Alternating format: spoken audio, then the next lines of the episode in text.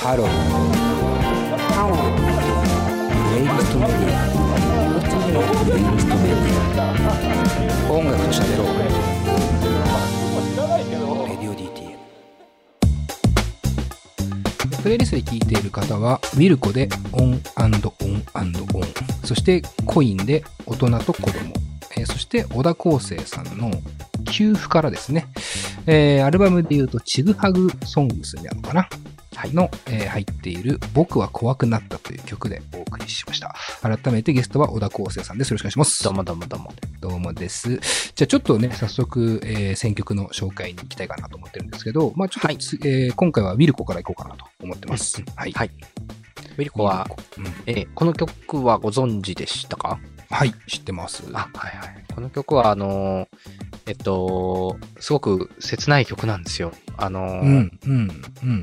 えっと、人間は、あ、てか、あのーいつかあの自分はいなくなるけど、はい。あのーそういう風にデザインされてるんだからしょうがないみたいな。うーん、なるほど。人は死ぬんだ。だけどうんできるだけそばにいるよっていう曲ですよね。そうそう。んこの、曲は、あのーそう、あの、その後に流れた大人と子供って曲は、はい。を出した後に聞いて、うん。あ、こんな、こんな、あの、なんていうかな。僕、結構、そのテーマだなと思ってるのが、うん死ぬ、死ぬソング。死ぬソング。これから、言これから、ってることは過激だけど言い方がこれから俺たち、新ジャンル提唱ですね。死ぬソング。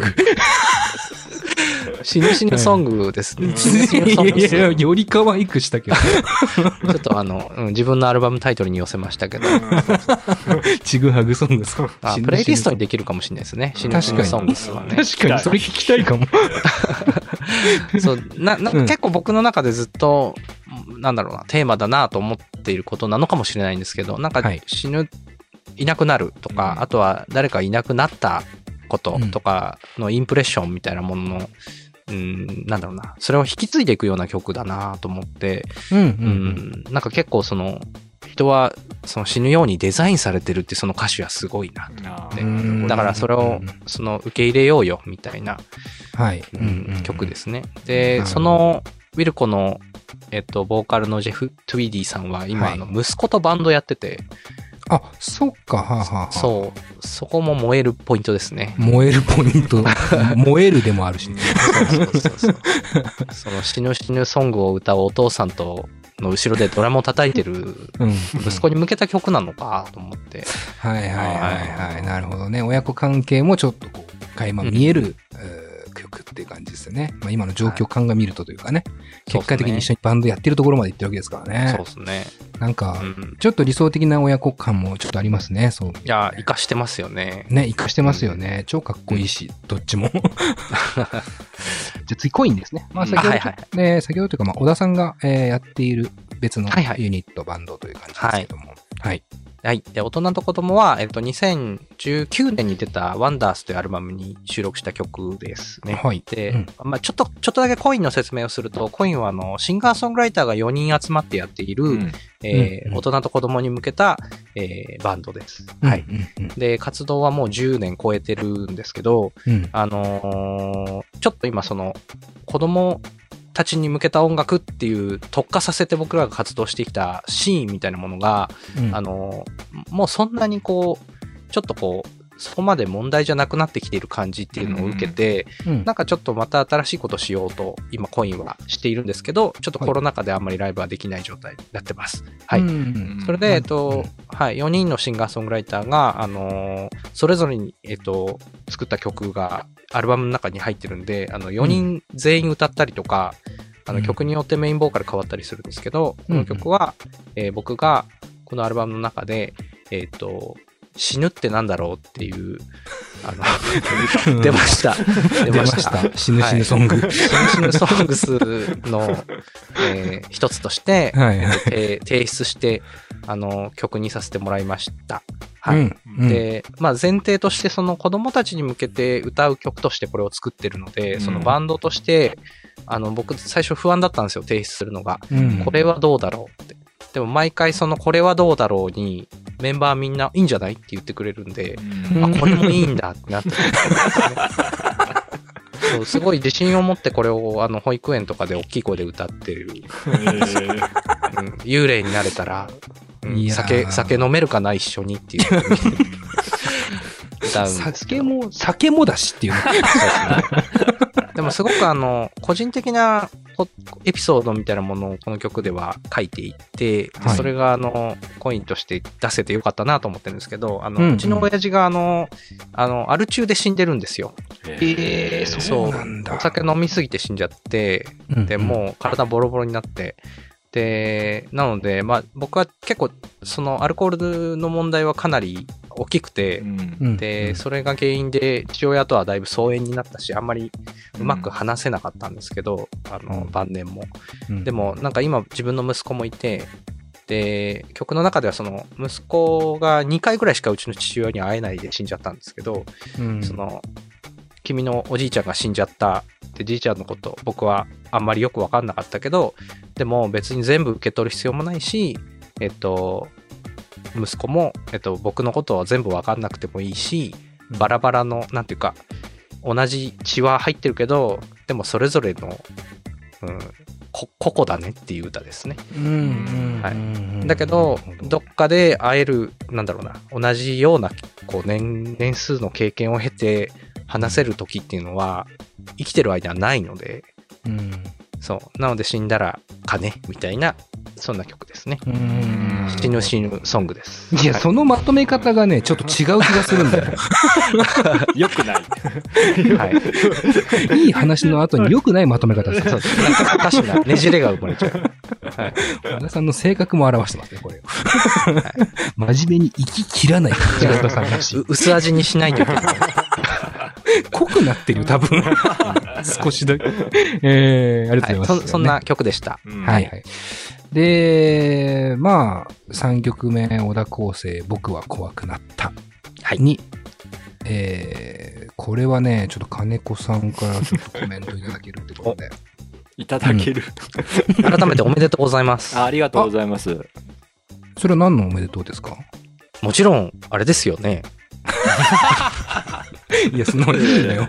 なんか、その、パパス的な、あ、トス的な。うんまあまあまあ。はい。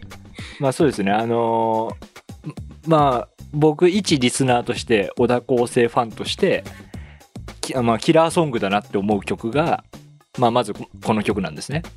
ありがとうございます。はい。これはとってつもない曲だなっていうのが、まあ、昔から好きでしたし、あの、まあ、この回、えーあの、改めて紹介させていただくっていうので、まず嬉しく思ってます。で、やっぱそのきっかけとして、あの、僕が個人的にき去年入籍しまして、で、それですよ。うん。それでしょ。うんおめでとうございます。はいおめでとうございます。改めて。あのーなんとなく僕の中では結婚以前から、この曲は自分なりに理解をしていたつもりではあったんですけど、あはい。で、ーまあ、うんうんうんこの場だから一応、いまあ今まではあんま表にな出してなかった話なんですけど、えっ、と、うちの妻が今年、あの、簡単なものなんで、あの、心配しなくていいんですけど、超簡単な手術をしたんですよ。ほで、あの、まあそれは全然あの、今後のあの生死に関わる話とかでもま全くないあの軽い手術なんですけど、まあなのでまあ全然僕も全然心配してなくて、うん。あのまあせっかくいい機会だしあのちょっと体整えた方がいいよぐらいのつもりであのまあ妻もまあ手術をしたんですけど。う。うん。でやっぱその時に手術大した手術じゃないのが分かってはいたんですけどあのやっぱちょっとビビりましたね。こういう気持ちになるんだと思って、うん。でまあ当然全身麻酔もするし。はい。で一応駆けつけてよあのギリギリ間に合ったんですけどしかもコロナの中だったんで、まあ、手術中も病院にいるわけにもいかなくて終わった時に先生の説明を受けるっていう名目でうん。一瞬行けるみたいな状況で。う、ん。でちょうど生放送の仕事あったんですけどそれ終わって駆けつけてで妻にも一瞬だけ会えてで先生のお話も聞いて、まあ、全然それは無事終わったものなので全然心配しなくていいんですけどもうそんな時にもう僕の頭の中でずっと流れてた曲です。あでも心配ですよね、そういうのね。うん。ううんんで、まあその、まあ、これは分かりやすい怖くなったっていうのが安直ですけど、うん決して安直な曲ではなくて、なんかこう、怖くなるっていうことが、ニアリーイコール、その家族とのなんていうか幸せじゃないですけど、まあ、人生を歌っている曲だと僕は理解をしていたんですけど、うんうんうん。なんか改めて染みた曲だったので、うんありがとうございます。はい。で、うん妻にも、うんあの、リハビリの時に、この曲のリンクを送らせてもらって、あ、そうなんですね。いや、うん嬉しい。さっきの、なんかね、あの、えっと、なんだっけ、えっと、マルカイティチョンの最後の曲は、あれ？うん自分で忘れちゃった。なんで忘れるんですか？僕にとっての大事な曲なんで忘れるんですか？あの、もう少し、もう少し、もうね、あるし、ももう少しちゃんとしましょうよ、マジで。うね、あともう少し喋ろうよ。怖くなった。うんあの、なん怖くなっか、た。大喜利してんちゃうね。キーワードだけがね、ふわふわ。あのなんかこう、あの、ね、まあ、あこんな話する必要ないかもしれないですけど、僕はそこまでこう、ドーンとこう、大衆の皆さんに知ってもらうような機会って今までなくて、うん。それでもやっぱり、こう、続けてこれてるのって、やっぱりそうやってこう、個人個人が、あの、どこかで僕の曲を、こう、照らし合わせたりとか、うん。あーしながら、なんか、その自分のものにしてくれてるっていう事実をこううん聞かしてもらうっていうことが、うんあのめちゃくちゃ僕にとっての栄養だと思うんですね。うんだから、それはとてもとても、今日2つもそれを いただいたんで、で20年はやっていけますよ、もう。いやー、よかった。うんうん 10年後に会いたいですね、また。か悲しいな、それは5、悲しい。7、10でいきたいですね、年数でいくと。まあでもなんかその死っていうものが、うん。と、まあ、年を経て近くなってくるっていうのももちろんあって、だから僕もあの曲作ったけど、歌いながらだんだんまた、こう、曲の意味が変わっていったりもしますし、うん。あ、と、その、なんかやっぱりコロナ始まって、その死っていうものが、うーん、ね、なんかどんな形で襲いかかってくるか、うん。より一層わかんないっていうのが、あの、2020年振り返りの回で、あの、ナウさん最後に言ってましたけどね。はい。ねで、すやっぱり、あの、ショーン・コネリーの最後話で最後、ちょっとね、あれ言いましたけど、そうですね。うんザ・ロックの話は、楽しいんですけど、すげえ。だけど、あのーね、なんかその、死ってものが、ニコニコ生きていたいけど、やっぱりそばに本当はあるかもしれないものだっていうのは、僕、この世の中のそのままならなさみたいなものだなと思って、うん。でね、やっぱり子供たちも、なんか、もう、今日喧嘩して、うん。なんか雰囲気悪くなったけど、明日もう一回笑って会えるか分かんないみたいなことをちらっと思ったりすることもあったりするし、うん。ね、だからなんかそういうそのままならない部分をあの言葉にしていく役割がななんか僕は自分かなって思ったりはしますね。うーん。うんいや、そうですね。でもその通りでもか伝伝道師って言うとちょっと安っぽいけど、まあそういう小田さんのことシヌソングスの。シニシニソングスの伝道師って言うとなんかもう あれですけど、なんかでもね、小田さん今言ってくれた言葉マジで、うん、なんか、やっぱ小田さん曲を聴いてる人からすればめちゃくちゃよくわかることだと思うし、なんか怖いっていう表現とか、うん。まあ、死ぬっていうことに対する不安とかって、なんか愛おしいからこそだと思ってて、なんかその愛おしさみたいなところまでなんか伝わってくるのが、やっぱり小田さんの、なんていうのかな、ほっこりな感じなのかな。あーそうなるほど。ほっこり。使ってみたらそんなに来ないですよ。そうですね。いやなんうん。そうかこ巧みだな。そういう使い方すればそんなに嫌じゃないのか。そういう投げ方をするんだ。初めての角度でした今の。ははい。いや、すいません。ありがとうございます。いやありがとうございます。で、えー今の曲ね、あの、はい。僕は怖くなったにちなんで、実はですね、あの、アンケートを事前に取ってるんですけど、小田さんに。はい。うん。はい。で、そこにですね、あの、何か話したいことありますかって言った時に、あの、好きなものの話題も楽しいですが、実はみんなそれぞれのネガティブなものを語るのも意外な面が見えて楽しそうっていう。だから怖いものとか苦手なものの話するのどうですかっていうことを言ってくれてて、ああ、これ面白そうだなと思って、でまあはい。これって、あの、今日のテーマでもある子供っていう子育てとか子供、家族っていうところうんと、も、まあ割とリンクする部分はあるんじゃないかなっていうか、うんうんうん思っていて、まあ、あえてね、その子育て、一応ね、テーマが子供っていうところなので、あの、そこにつなげても話したいんですけども、はい。まあ、子育てしてるとね、自分、なんですか、自分だけの価値観の怖いとか苦手っていうことだけでは済まなそうですよね。そうですね。ううんん。なんか、そこは、そうですね。いや、ちょっとでも今、この話を、うん。あの、えっ、と、展開していけるかどうかっていう問題がありまして。このアンケートをいただいたときに、自分のこう苦手怖いの話もですけど、その、お二人の話を聞くのとかもいいなとかぐらいに思って書いたりはしてて。ああ、そうそうそうなるほど。それはでもなんかその新しいやり方だな。すいませんね、すいません。なんかちょっと勝手な。だけど、なんか、こう、僕が言いたかったのは、その、これが好きだっていう話って結構しやすいうんと思うんですよ。うん。うん。だけど、その逆の話は、実はなんか、初めて聞くみたいなことが結構出てきたりしやすいし、あとはその差を楽しむものかなと思うんですよね。うんそれが怖いのとか、はいそれが嫌なのみたいなうんことを、えっ、と、なんか味わうみたいな、うん。こう、回になったら、面白いんじゃないか。なーって思ったならテーマが 音楽と子供で、そこと無理やり繋げてきたもんだから、どう答えりゃいいんだよってなってるってことですね。なんですけど、それを打ち合わせの時点で告白すべきでしたね。はなんか、一番わかりやすいのって、本当子供とかうんぬんね、関係なく単純に子供時代っていうところですけど、い。はい。お化け、幽霊ええ。のうん。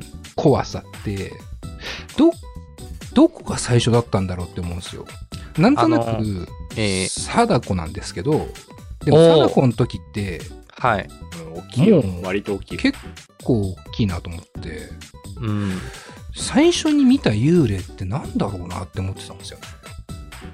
でも、その、僕は、まあ、その映画とかでうんトラウマだったものっていうのは何個か覚えてるんですけど、はい。たタイトルが思い出せないみたいなのが何個かあるんですよ。うんうんうん。一個は中国映画だったんですけど、妖怪を退治する二人組がうん女の化け物と戦うシーンで、その女の人の顔がこっからパカーって割れて口になるっていうシーンを見て、うわーって言ってて、に 逃げ出した覚えが。それ民放でやってたんだ、昔みたいなのはありますけど。それでと俺はっきり覚えてるのは「イット!」ですね。ああ、イットの昔のやつですか？はい昔のやつですね。はいはいはいはい。うんあれは怖かったですね。日本組になってるやつですね、ビデオで言うと。はいはいはいはいはい。やっで、最後、ぱ坂道をさーっつって、こう、あそうそうそうエンディングを迎えるやつですよね。迎えるやつ。でいいですよね、イット、昔の。イット、だから最後まで見ると、うん。あれって、こう、青春群像劇的な側面結構あるんですけど、やっぱはいはい。最初のインパクトがすごすぎるっていうか、ピエロの登場が、えー、あれがちょっとね、ややっぱり忘れらんないっすね、怖いものって。あれ、ロッキーホラーショーの人ですよね。あの役者さんがね。そうなんだ。あと、あの、ホームアローン2のホテルマンの役ですね。すっごい詳しいじゃないですか。あの、詳しいところは詳しいです。はい、詳しいところ。えーまさか、イでもットの一緒イットの役者にそんなに詳しいと思わなかったですよ。でもスティーブン・キングは、あのー僕結構好きですね。怖いんですけど、なんか、うん、その怖さみたいなものが、あのーなんだろうな。最後に、うん結局それに打ち勝つ力は友情パワーとか、なんかそういうオチになっていくことが多いんですよね。そうですね。うんそうで、あの、なんか正体見てみたら意外とヘチョイみたいな、うんその前段階が一番怖いじゃないですか。ピエロはピエエロ、ピエロの頃の方が怖いとか。ロ。うんううんん、確かに。そう、スティーブン・キングは多分なんか自分が怖いものと、その、うん立ち向かうために書いてるんじゃないかなって思う人なんですよ。うんなるほど、なるほど。で、多分僕もそれに近いことをしていて、うん。その多分僕は死ぬとか、怖って思ってるから、それを曲にしているんだなと思うんですよね。うん、なるほどね。うんはいはいはい。立ち向かうために、そうか。だ曲を装備してる感じなんだ、もはや。そうですね。なんか、うんうんその、表現して人に聞いてもらうっていうのが、うん多分その、相殺するための行為なのかなって思うと、うん、うなんかその、ホラー映画作る人たちって、怖がりな人多いですよね。ああ、なるほどね。はいはいはい。で怖くない人は多分楽しくないし、多分作らない、作る必要がなくなるのかなと思って。で、あとは、怖いやつを作れる人ほど怖がりなのかなって気もして。うんうんうん。だから、あの、えっと、ホラー、ホラー特集の回とかも、すごくあの、楽しみにしてます、今年も。うわー すごいでもな、入れ込み方が。いやいや、そう、でも、あの、全部は聞けてないですけどね。あはーいいっすよ。全部聞かなくてや岩岩沢さんとのやりとり、とても楽しく聞かせいいのよ、ていただいてレディオ DTM の怖い話の回の話。あれ、あれは怖くないいやでもすごくそのこホラーを作る人たちの気持ちはすごうくん僕、あの分析したいしうんあと多分僕はホラー映画作る人じゃないですけどでもなんか近いことをしてるような気がするんですよね。うんうんうんううんん。確かにそうかも。はい、っっていう、うん。まさかのこう、スティーブン・キングとね、小田康生の共通点が見えてくるっていうね。ね、金子さんなんかどうですか？その、そうですね怖いもの的に言うと。もう完全にテーマが子供を離脱してますけど。いやでこれを奴らにどう伝えようかっていううんのなるほど、ねは。常にあありますよ。はいはい。えーじゃあ俺僕はなおさんが今ホラーみたいなお化けみたいなのを怖い側で言ったのでちょっと苦手っていうのを考えてたんですけどまあは話があるとしたらよくあの食べ物の好き嫌いあるじゃないですかうん。はいはいはいはいはい。あれってまあ割と子育てにも結構厄介な存在ですよね、そうですね本当に。で確かに。僕はちっちゃい頃からうちの家がまあそんなに裕福じゃなかったっていうのもあるかもしれないしまあばあちゃんじいちゃんがまあ戦争体験してて、まあまあおばあちゃん子だったっていうのもあるんでっていうのもあるから要は物を残すっていうことが悪だったんですよ。なるほど。はいでなのでなのしは許しまへんで。はい、だから僕はその今でもで出てるものはほ全部食べたいし、はいはいはい。残せないんですよねその教育があるから、でそれのおかげで僕好き嫌い一個もないんですよ。すごいですね。はい。であそれが僕のそうだな高校生ぐらいまでは誇りだったんですよね。あ。うんうんうん。それで褒めてくれてたから。はいはいはい。でもある時にふと気づいたんですよ。友達がうん。俺、あれも嫌いこれも嫌いっていう風にすごい好き嫌いが激しいやつだったんですけど、好いいいいいい。きなものはすごい好きなんですよそいつはうん。でそいつの話を聞いてた時にうん。自分を振り返ってみると俺逆説的に言えばうん。嫌いなものはないけどもしかすると俺好きなものもないのかもしれないと思ったんですようん。うん。いや、その話すごいいいですね。うん。いい話ですか、うんうん いいで話する。うんだからそのそっから僕はすごく羨ましかったんですよその友達がはいはい。好きなものがあって嫌いなものがあるっていう、う。うんん。うん、でも僕はそこにはもういけないんですよなるほど。はい身に染みついてしまったからですよはね。い、それは、たこと食べ物においてなの？食べ物ですねそれ以外はあるの？逆に言うと。例えば音楽とかもそうだし、映画とかさ、そういうカルチャーもそうだし、あ服とかもそうじゃん。例えうんだからなんかそのきエピソードってそれをちょっと自分の中で自覚しだした頃から食べ物には見つけられなくってうんその代わり他のものはこれは好きこれは嫌いっていうのをなるべく持ってたいなっていう憧れはあるっていう、いや、素晴らしい話ですね。うんば。それは憧れなんだ、今。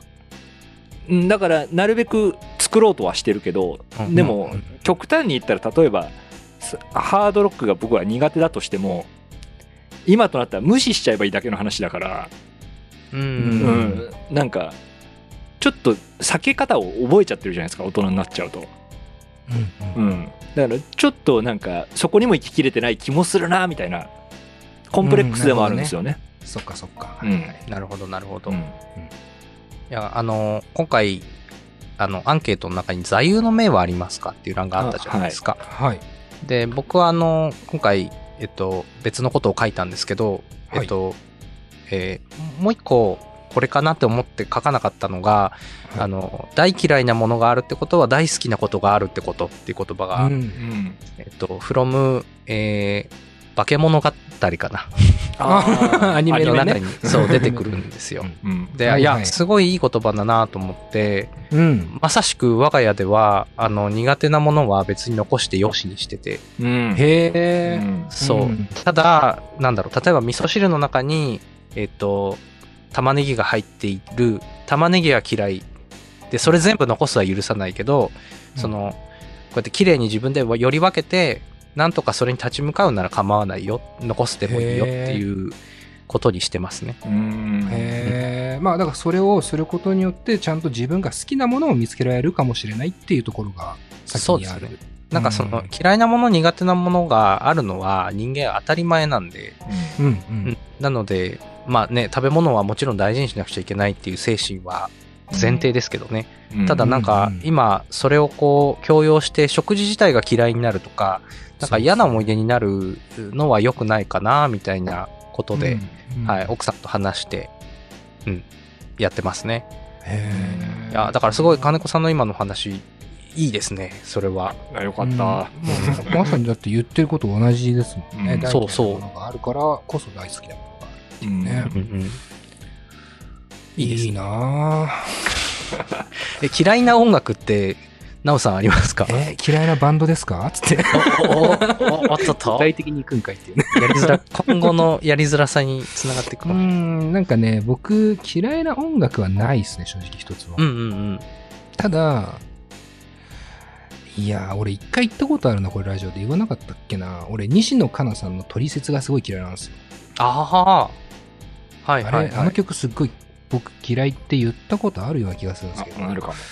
なんか、あれって女性の目線から見た、うんその女性の扱い方、あなんか、をちょっと言うたら可愛くも歌ってると思ううんですけど、そうそうそもそも女性だろうが何だろうが人間という立場において、なんか人を物扱いするのはどうなのっていうのをすごい思ってるんですよね。なるほど。なんでお前取説なんだよっていう、その、こっちは物じゃねえんだっていう、なんか。それをだから逆に男、彼女ってすごくその女性と、まあ別に男性云々というか女性とその恋愛関係のものの歌が多い中で、うんうん好きなんですよ。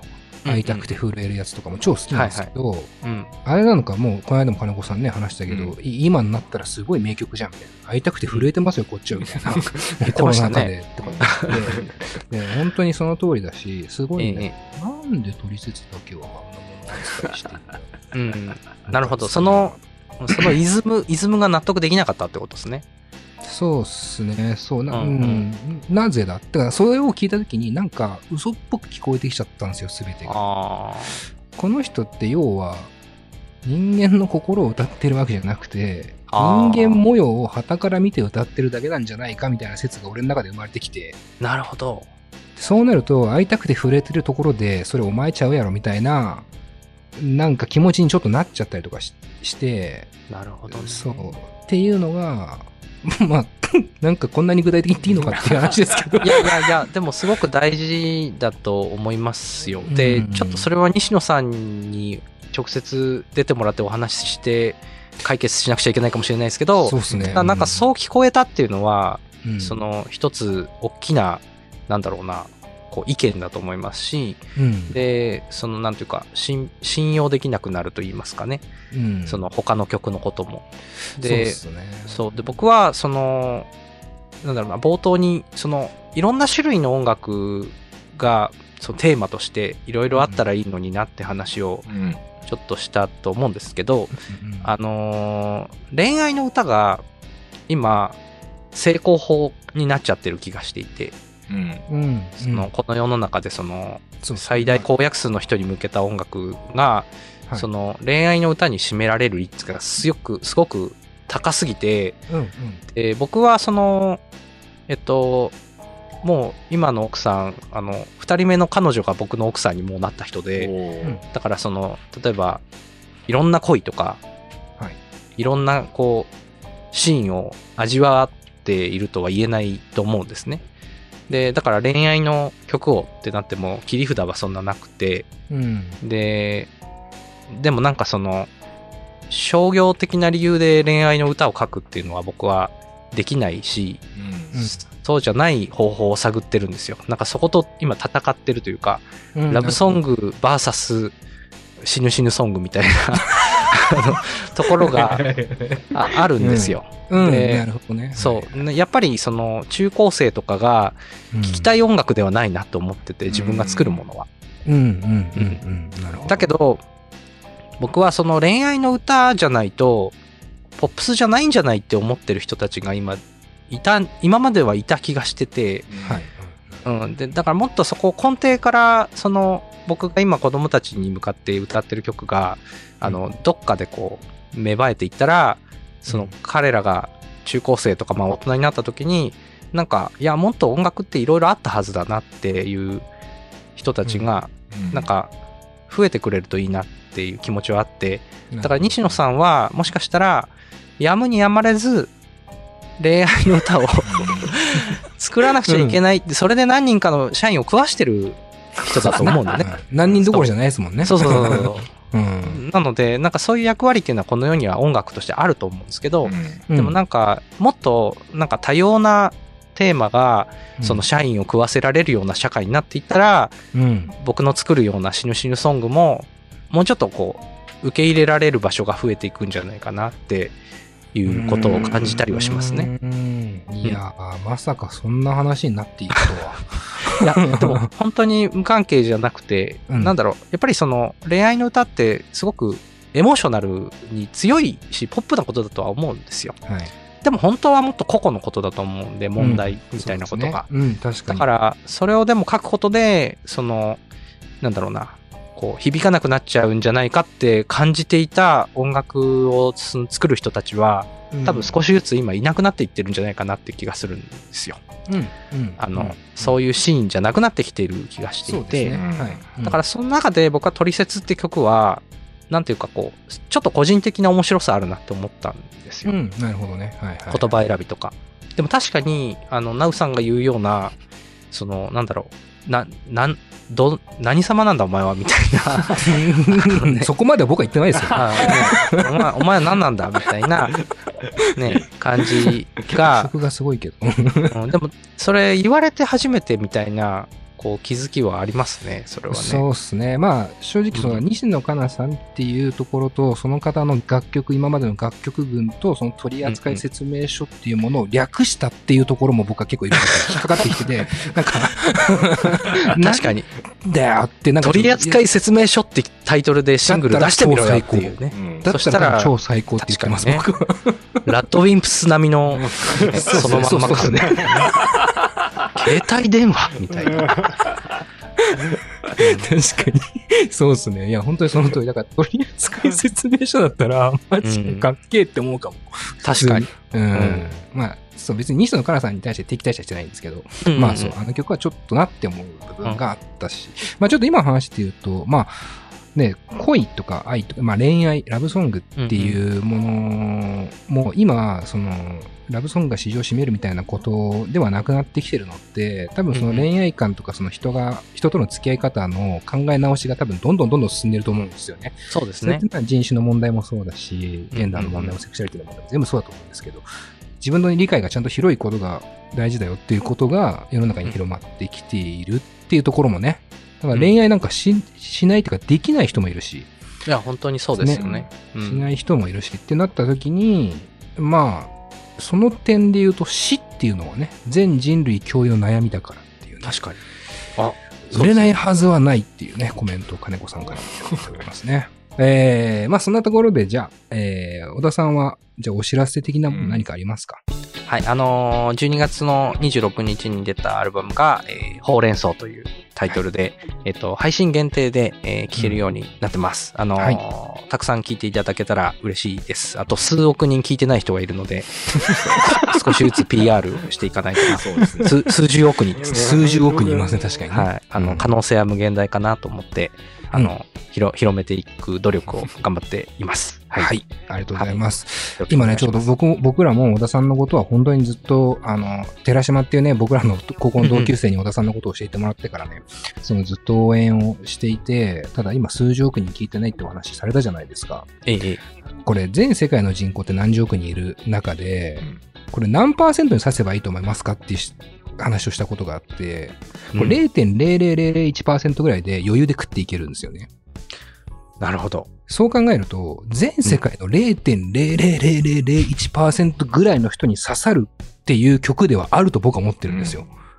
僕もそう思います。あとは聴いてもらうだけなんですよ。てかミュージシャン大体そうなんですけど。本当にそうです。うんだから、意外となんか悲観的な考え方もできるんですけど、いろんなね、あの、うん音楽が聴く聴かないとか、なんかそれこそ売れる売れないみたいな話って悲観的な話できるけど、結構自分の音楽をとにかく自分なりに指し続けるっていう、ただ気持ちと装備を持っていれば、それはいつか僕は刺さると思ってるし、うん。まあ、このね、手軽に音楽が聴ける時代だから、これは日本語だろうが英語だろうがね、その全世界に向けて発信できる日本の音楽だよっていううんうなね、あの、言い方は絶対できると思ってるので、小田さんの曲に関して特に。なのでえー皆さんもね、もちろん自分で聞くのもそうだし、あの、今日、小田さんが Facebook で繋がってるまさかのね、一曲目に紹介した、えー方ね、さんね。そう、うん。あの方と繋がるぐらいの時代ですから、ちょっとね、いろんな国の人に教えてあげるでもいいし、そうですね。あうん、あと、その、えっと、皆さんに訴えたいのは、うん。はい。あの、まあ、曲としてほうれん草っていう曲が言ってるのって、その、要するに、こう、聴いて楽しんでもらうので十分なんですけど、それを何かこう発信してもらうことが、えっと、やる側にとって、どれだけ栄養になるかを、うん。はい。多分皆さんご存知ないのではっていう曲ですよね。うん。で、多分それは、あの、マイナスな意見でもいいと思うんですよ。うん。なんか、うん、それが次につながるので、ちょっと長くなってすみませんね。で、あ有馬さんの回にも言ってましたけど、有馬さん、あの、評価される場が、やっぱり、今、音楽のインディーってあんまない気がしてて、うん、なので、ね、なんかその、いいって思ったら、そのいいを、どんな、どこがどういうふうにいいや、いいかをこう、自分なりの、なんか整ってない言葉でいいので表現してくれる人が少しずつ、それがなんかエンターテインメントになっていくと嬉しいなと思ってます。いやー、すげえいいお言葉です。まあ、いいのをポチッと押すだけじゃなくてね、いい内容をね、言葉で表現してもらえたらもっと嬉しいですよね、やっぱね。よろしくです。はい。はい。よろしくお願いします。は。はいいというわけで、えーはい今週というかね、ゲストはここまでになります。小田康生さん、えー、7年ぶりか。ねたくさんお話をしましたけど、また次は何年後ですかね。あの、リモートだったら、ちょこちょこ出れますよ。これは今年のパターンあるな。あの、ね。あ、じゃあ分かりました。あの、えっと、真夏の怖い話の時に、ああの、僕は怖くなったって、あの、ちょいちょい歌う役とかでもなって、生でやってくれるのすごいですね。それめちゃくちゃ面白いですね。ななんかあるたびになんか、あの、うん歌うっていうのでも。はいまあでも夏のね、怖い映画特集とかでも小田さんいけそうな感じだったから、それこそホラー映画の監督と小田康生さんと一緒になんか語り合うとか最高じゃないですか。いいですね。いや、あの、うんなんか、そういう話、あの、大好きですよ。あの、聞くのももちろん大大好きなので、いつも楽しみにしてます。レディオ DTM。ありがとうございます。こちらこそです。えー今後ともね、えーはいよろしくお願いします。よろしくお願いいたします。はい。というわけで、えー今回のゲストは小田康生さんでした。どうもありがとうございます。どうもありがとうございます。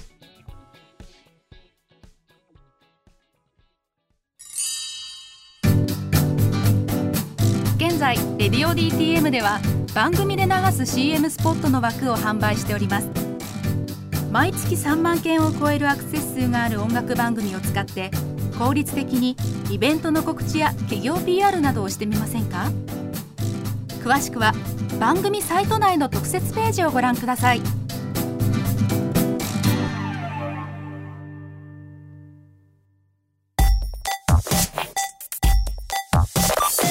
音楽と喋ろう。レディオ DTM エンディングのコーナーです。えー、小田康生さん、ありがとうございます。いやー、なんか、久々に、まあ、お会いしたというかね、リモートですけど、あのうんま、とにかく、聞きすぎ注意ですよね。レディオ DTM を聞きすぎなんですよね。予想外でしたよ、あの側面は。そのイメージなかったですよね。なかったよね。なんか、ちょいちょいさ、ミュージシャンで聞いてくれてる人さ、言ってくれたりするじゃない。いや、でもトトップじゃないかな。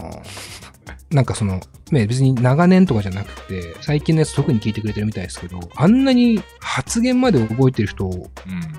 あんまいないっすよね。だからそ、そこがさ、しかも俺ら会ったりとかさ、聞いてくださいとかさ、言ってるわけじゃないのに、自然と聞いてくれてるっていうのは嬉しいじゃん、うんめちゃめちゃ。で、だからこっちもこっちでさ、小田さんのことは、やっぱチェックは、なんとなくしててさ、で、この関係が、言うたら10、12年ぐらい、ね、続いてるって、なんかめちゃめちゃ嬉しい気持ちになってきちゃってね。うん。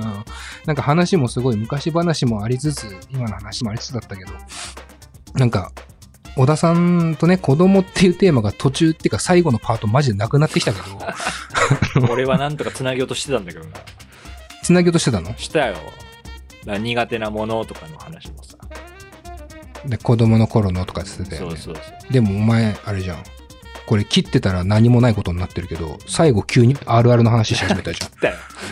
あれ、あれ子供、子供っつうかもう、海外に行って活動して帰ってこなきゃいけないの何なのって何なんだよ。いいんだよ。切ったんだからいいんだよ。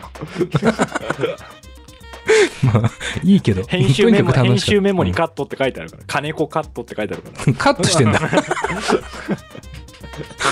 自分で書くの悲しそうだな。